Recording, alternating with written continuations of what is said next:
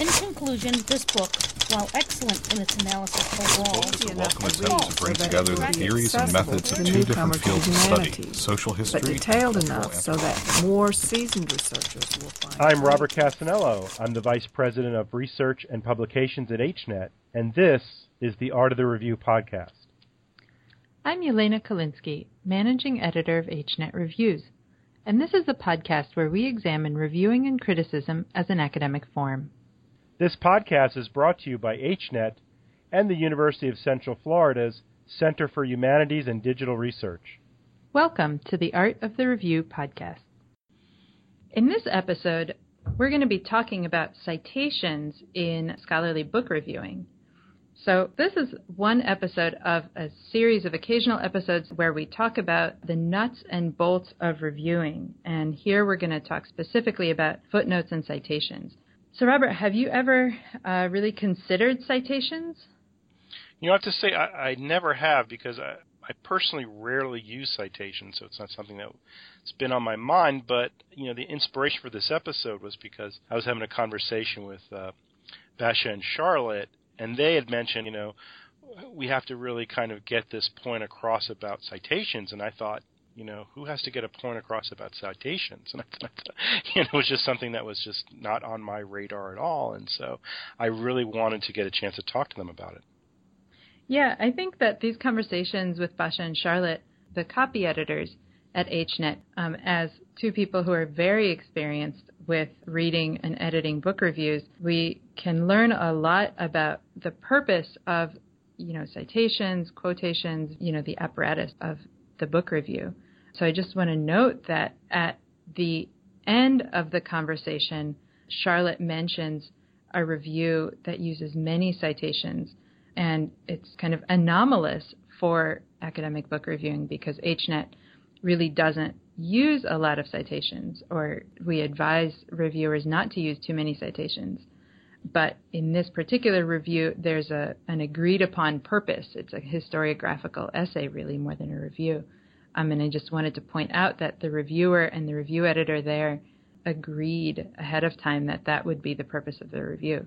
So why don't we listen to that interview and learn maybe a little bit more than we would expect about citations and reviewing.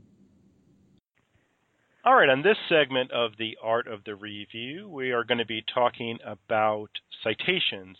We're bringing back with us two of our resident experts who, from time to time, give us advice about how to um, avoid mistakes and to improve our reviews. And we have with us uh, today Basha Novak and Charlotte Weber. And can you both introduce yourself to our audience for those who may not know who you are? Sure. Um, I'm Charlotte Weber, and I am a uh, copy editor for HNet Reviews along with Basha. And we read every single review that comes in through um, our various affiliated networks and ensure that they are publication ready before they go out live to the world. Okay, and, and Basha, just to, to reiterate here, you and Charlotte see every review that comes through HNET. Is that correct? Every review. That's correct. Thousands and thousands and thousands of reviews. Yes, we have over 15 years of experience with HNET, so that combined. All right, excellent. All right, Charlotte, let's let's start with you here, and we're talking about citations. And can you give us a, a sort of a, uh, um, a quick explanation of how and when to use citations in reviews? Okay, well, uh, the average HNET review is about 1,800 words, although we don't impose a word limit. But I would say the vast majority um, of them tend to run about that long. And uh, we advise in our style guidelines to use citations very sparingly. I think the idea is that you don't want to bog down um, a relatively brief review with that extensive scholarly apparatus.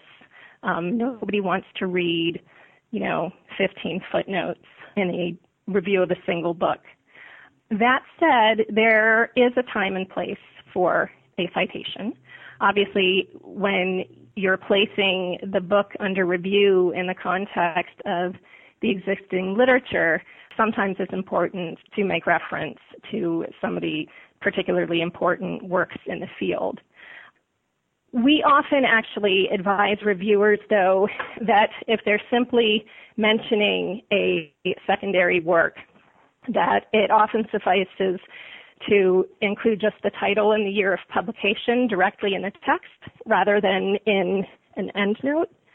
So again, I mean, we do uh, try to limit reliance on endnotes, although one or two or three would not be out of place in a typical HNet review. Okay, Charlotte. To follow up, so when you when you say it's kind of parathenical, if I if I got you correctly, that you want to see a parathenical with the um, the the title of the author and the page number, that's more sort of like an MLA style.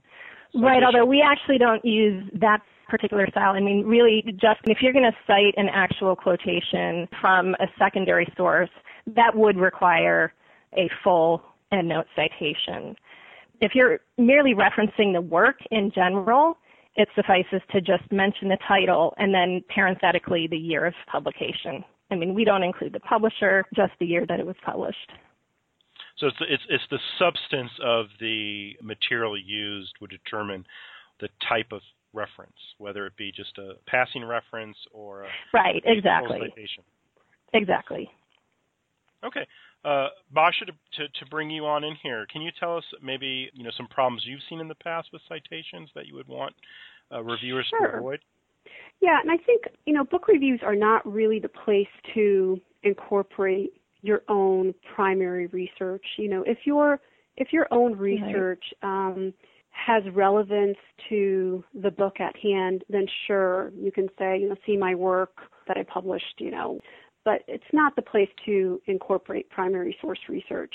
It's not the place to show how much you know about the topic. I mean, it's, it's great to reference other work to place the book into context. It's important to use them sparingly. Um, this is not a research paper. It's it's a mm-hmm. review of a book, of a particular work. And occasionally, we do get reviews that really treat it as a research paper, and we try to avoid that. We try to minimize or kind of delete some of those sources in those types of book reviews because I think most readers, when they come to read a book review, don't really want to get bogged down with a lot of endnotes because that's not the purpose of a book review. But that's not what I see as the purpose of a book review.